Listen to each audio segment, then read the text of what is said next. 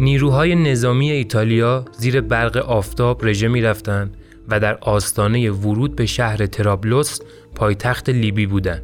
در نوک پیکان این رژه باشکوه نخست وزیر ایتالیا بنیتو موسولینی سوار بر یک اسب حرکت می کرد. مارس 1937 بود و رهبر فاشیست و 53 ساله ایتالیا داشت در سراسر لیبی که از مستعمره های ایتالیا بود رژه می رفت.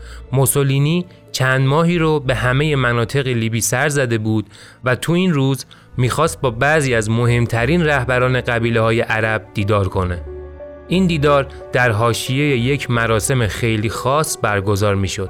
هزاران نفر از مردم لیبی در کنار خیابونها صف کشیده بودند تا بتونن هر طور که شده بنیتو موسولینی رو ببینن. چند نفر از رهبران سالخورده قبیله های مهم لیبی در حال حرکت به سمت موسولینی بودند تا از اون استقبال کنن و همزمان هم سازها رو به صدا درآوردن.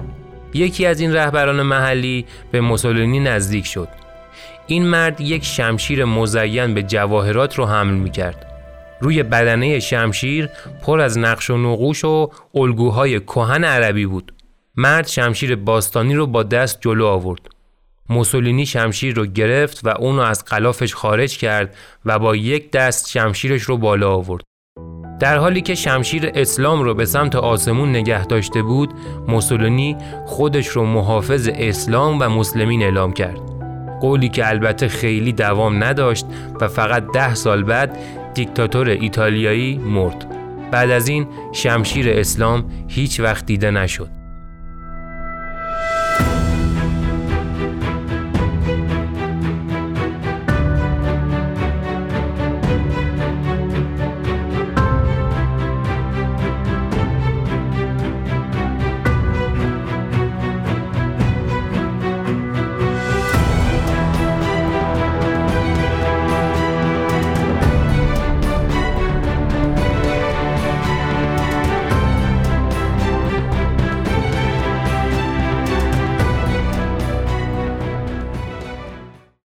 سلام من پوریا فیروز نجات هستم و شما دارید به اپیزود 19 هم از پادکست رسوا گوش می‌دید.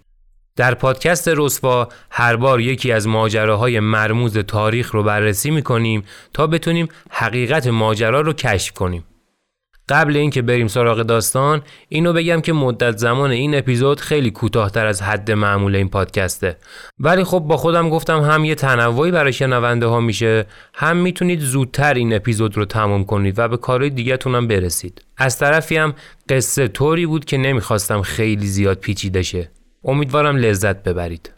راستی پادکست رسوا کاملا رایگانه ولی اگه خواستید به صورت کاملا اختیاری از پادکست حمایت کنید می‌تونید روی لینک هامی باش کلیک کنید که در توضیحات اپیزود براتون می‌ذارم.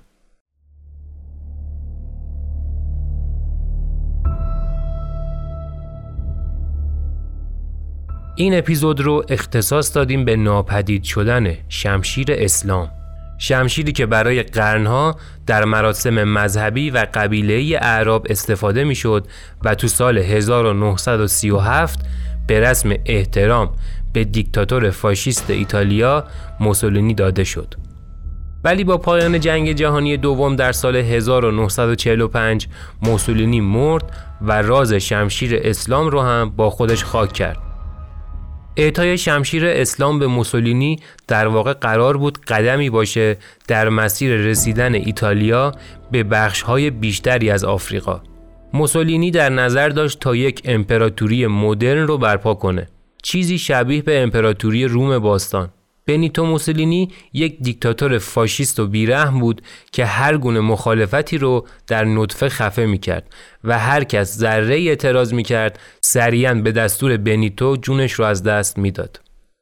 خیلی از ماها ممکنه فکر کنیم که آدمایی مثل بنیتو یا هیتلر از ابتدا تربیت شدن که دیکتاتور بشن ولی اصلا اینطوری نیست. یه نمونه خیلی عجیبش همین موسولینیه. ایشون در ابتدا روزنامه نگار بود و از این عجیبتر عضو احزاب سوسیالیستی موسولینی زمانی که پادشاهی ایتالیا برای اولین بار در سال 1911 به لیبی حمله نظامی کرد خیلی سریح و شدید با این حمله مخالفت کرد بنیتو معتقد بود که این کار در راستای امپریالیسم بوده. اون معتقد بود که همه مقامات از دربار ایتالیا تا پارلمان جهانخوار هستند. موسولینی حتی تعدادی راهپیمایی و اعتراض رو علیه دولت ترتیب داد و وقتی که یکی از این اعتراضات به شورش کشیده شد موسولینی برای شش ماه به زندان افتاد. زندان هم نتونست از نفرت موسولینی به امپریالیسم کم کنه ولی نظرش در مورد روش اصلاحات تو ایتالیا رو کلا تغییر داد. تو سال 1918 و بعد از جنگ جهانی اول موسولینی 35 ساله شده بود. اون از یک سوسیالیست به یک فاشیست تمام ایار تبدیل شده بود و از ایده یک پارچگی قدرت در ایتالیا حمایت می‌کرد. در سال 1921 موسولینی به عنوان نماینده پارلمان ایتالیا انتخاب شد و تو این نقطه طرفدارای پروپاگورسی داشت که تک تک کلمات موسولینی رو میپرستیدن. در اکتبر 1922 سی هزار نفر از حامیان موسولینی به خیابونای روم اومدن. اونا درخواست داشتن که پادشاه موسولینی رو به عنوان نخست وزیر انتخاب کنه. و البته چند روز بعد در 31 اکتبر موسولینی به سمت نخست وزیری هم انتخاب شد. فقط سه سال بعد یعنی در سال 1925 موسولینی کنترل تمام و کمال ایتالیا رو در دست گرفت و لقب الدوچه یا رهبر رو به خودش داد. از اولین روزهای نخست وزیری تا زمانی که به یک دیکتاتور فاشیست تبدیل شده بود موسولینی همیشه به توسعه طلبی فکر می‌کرد. یکی از مهمترین جاهایی که موسولینی در نظر داشت لیبی بود که از نظرش اهمیت استراتژیک بالایی به عنوان پایگاه ایتالیا در قاره تحت استعمار آفریقا داشت. تو این زمان بیشتر از 20 سال از اشغال لیبی به دست ایتالیا گذشته بود ولی موسولینی می‌دونست که هنوز جاپای ایتالیا تو لیبی صفر نشده و خیلی لرزانه. گروه های مخالف هم هر روز از یه گوشه این کشور بلند می شدن و تلاش می کردن تا دولت تحت حمایت ایتالیا رو سرنگون کنن. در سال 1932 موسولینی جنگی رو کلید زد که با عنوان کمپین آرامسازی یا pacification campaign شناخته می شد. ارتش موسولینی تقریبا همه گروه های مخالف و اقلیت ها رو از بین برد چون این گروه ها از جنگجویان آزادی لیبی حمایت می‌کردند. زمانی که این کمپین نظامی تموم شد دهها هزار نفر از مردم لیبی جونشون رو از دست داده بودند. وقتی موسولینی در بهار 1937 از لیبی بازدید کرد دیگه کل منطقه تحت کنترل کامل دیکتاتور ایتالیایی بود. موسولینی برنامه داشت تا کم کم کارهایی انجام بده که تصویرش رو از یک دیکتاتور خونخوار به حافظ مردم تغییر بده. موسولینی از ایتالیایی های مسلمون ساکن لیبی خواست تا به خیابونها بیان و به جشن و پایکوبی بپردازن. اون شروع کرده بود به ساختن مساجد و مدارس تو کشور لیبی. داشت همین تلاشش رو انجام می‌داد که مردم لیبی فراموش کنن همین چند سال قبلش چه بلایی سرشون آورده. وقتی موسولینی در عواست مارس 1937 به شهر ترابلوس رسید دیگه هر کاری که فکرش رو کنید انجام داده بود تا تصویر مثبتی از خودش نمایش بده. حتی چند رسانه ایتالیایی مطرح هم دعوت شده بودند تا به طور زنده از این مراسم گزارش و رپورتاج تهیه کنند. در حالی که موسولینی شمشیر رو به آسمون بلند کرد خودش رو محافظ اسلام خطاب کرد و گفت که از این به بعد تلاش می‌کنه صلح، احترام و رفاه رو برای پیروان پیامبر اسلام برمقام بیاره. همینقدر عجیب. یه روزنامه نگار که در مراسم حضور داشت عکس معروفی از موسولینی سوار بر اسب و شمشیر به دست رو ثبت کرد که عکس کاور این اپیزود هم هست. البته قصد و نیت این عکس کاملا مشخصه. موسولینی با این عکس نشون داد که لیبی به طور کامل زیر پرچم ایتالیا قرار گرفته. حالا هر کس که می‌خواست لیبی رو از چنگ ایتالیا در بیاره باید با ارتش نیرومند این کشور روبرو می‌شد. اما نظر موسولینی درباره خود شمشیر هم جالبه. رهبر ایتالیایی فاشیستی ادعا کرده بود که شمشیر اسلام بهترین شمشیریه که به چشم دیده و جواهراتی که روش قرار گرفته طوری به نظر می رسید که انگار قرنهای زیادی از عمر این شمشیر گذشته بود.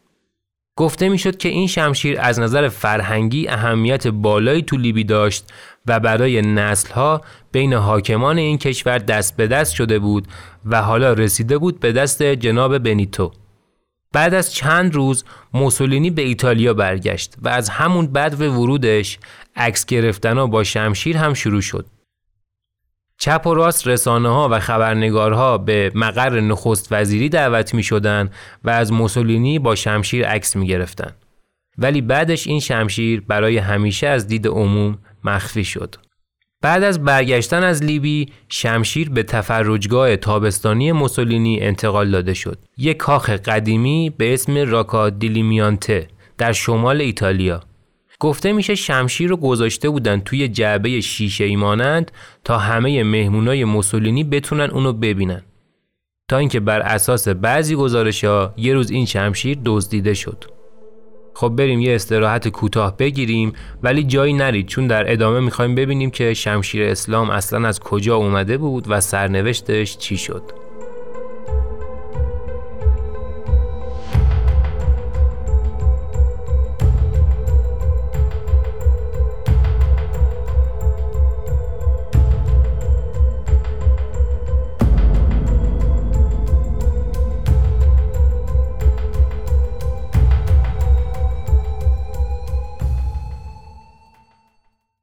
کمی بعد از اینکه ایتالیا تو جوان 1940 وارد جنگ جهانی دوم شد معلوم شد که جریان جنگ چندان به نفع موسولینی پیش نمیره متفقین خیلی زود داشتن پیشرفت می‌کردن و ایتالیا هم تقریبا در تمامی جبهه شکست می‌خورد و خیلی زود سربازان ایتالیایی داشتن ایمان به رهبر فاشیستشون رو از دست می‌دادن. در نهایت تو سال 1943 دولت مرکزی ایتالیا فرو پاشید. موسولینی هم ظاهرا به شمال ایتالیا فرار کرد و خودش رو رهبر دولت جدید ایتالیا خطاب کرد. بنیتو امیدوار بود بتونه دوباره به صورت تدریجی کنترل کشور رو در اختیار بگیره. در عوض خود موسولینی تا حد زیادی تحت کنترل آلمان نازی و هیتلر بود. در همین حال متفقین و مخالفات داشتن به سمت شمال ایتالیا پیشروی می‌کردند و موسولینی هم مجبور شد دوباره فرار کنه.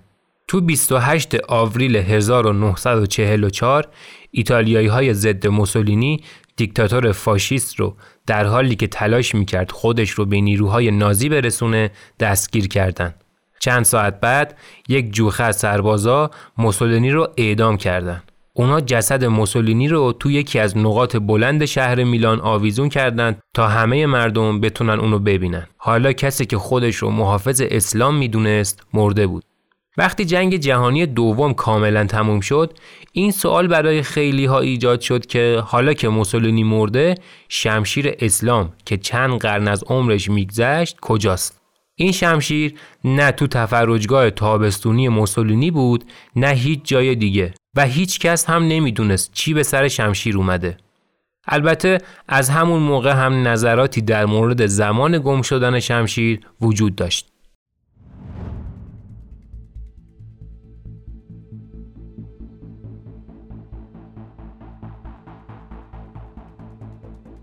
تو روزای اول پایان جنگ نیروهای متفقین و نیروهای ضد فاشیست تفرجگاه تابستونی موسولینی رو اشغال کرده بودند. یه تئوری که وجود داره اینه که میگه احتمالا این نیروها بودن که شمشیر رو دزدیدن. البته ممکنه که به کاهتون زده باشن. چون بر اساس بعضی از منابع این شمشیر اونقدر هم که گفته می‌شد ممکنه باستانی و با ارزش نباشه. حتی گفته میشه زمانی که موسولینی این شمشیر رو دریافت کرد فقط یک سال از ساختش میگذشت و حتی تو لیبی هم درست نشده بود. در واقع شمشیر اسلام چند ماه قبلش در شهر فلورانس ایتالیا ساخته شد.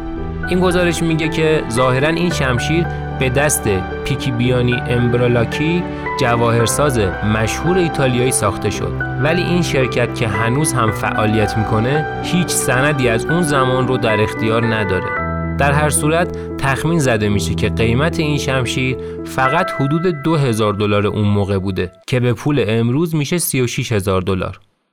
درست مثل همه چیز دیگه موسولینی این شمشیرم انگار همش صحنه سازی و شواف بود تا تصویر قهرمانانه و سلحشورانه از موسولینی رو تکمیل کنه.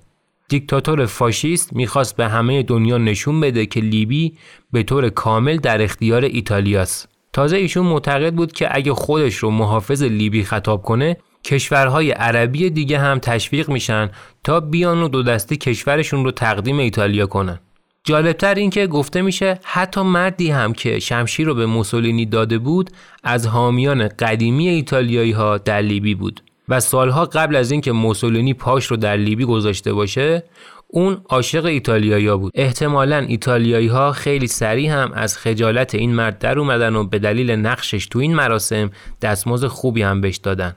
پس به نظر می‌رسه که این تصویر حماسی موسولینی یک دروغ از پیش ساخته بود. بعضی هم معتقدند دلیل اینکه موسولینی خیلی زود شمشیر را از دید همه مخفی کرد این بود که اونم می‌دونست شمشیر ارزش خاصی نداره.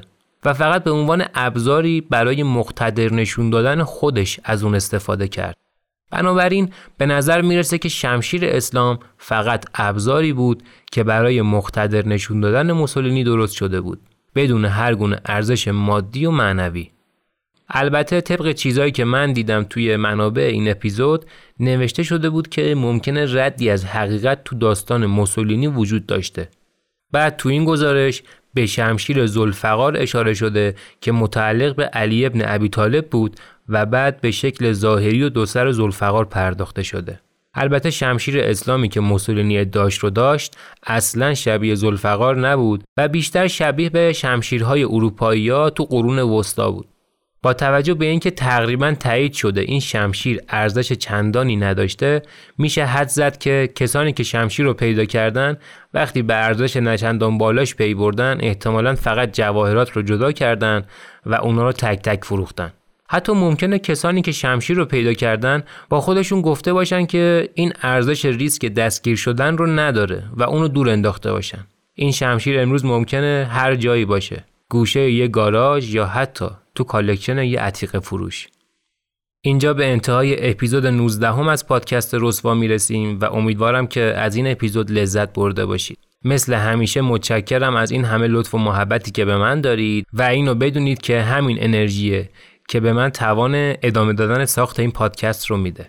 از طرف دیگه می‌تونید نظر خودتون رو برامون کامنت بذارید و بگید که شما فکر می‌کنید کدوم داستان در مورد شمشیر اسلام درست بوده. آیا موسولینی فقط قصد تصویرسازی و شعاف داشت یا نه؟ واقعا ردی از حقیقت ممکنه تو این داستان دیده بشه. ممنون از شما. منتظر اپیزود بعدی رسوا باشید.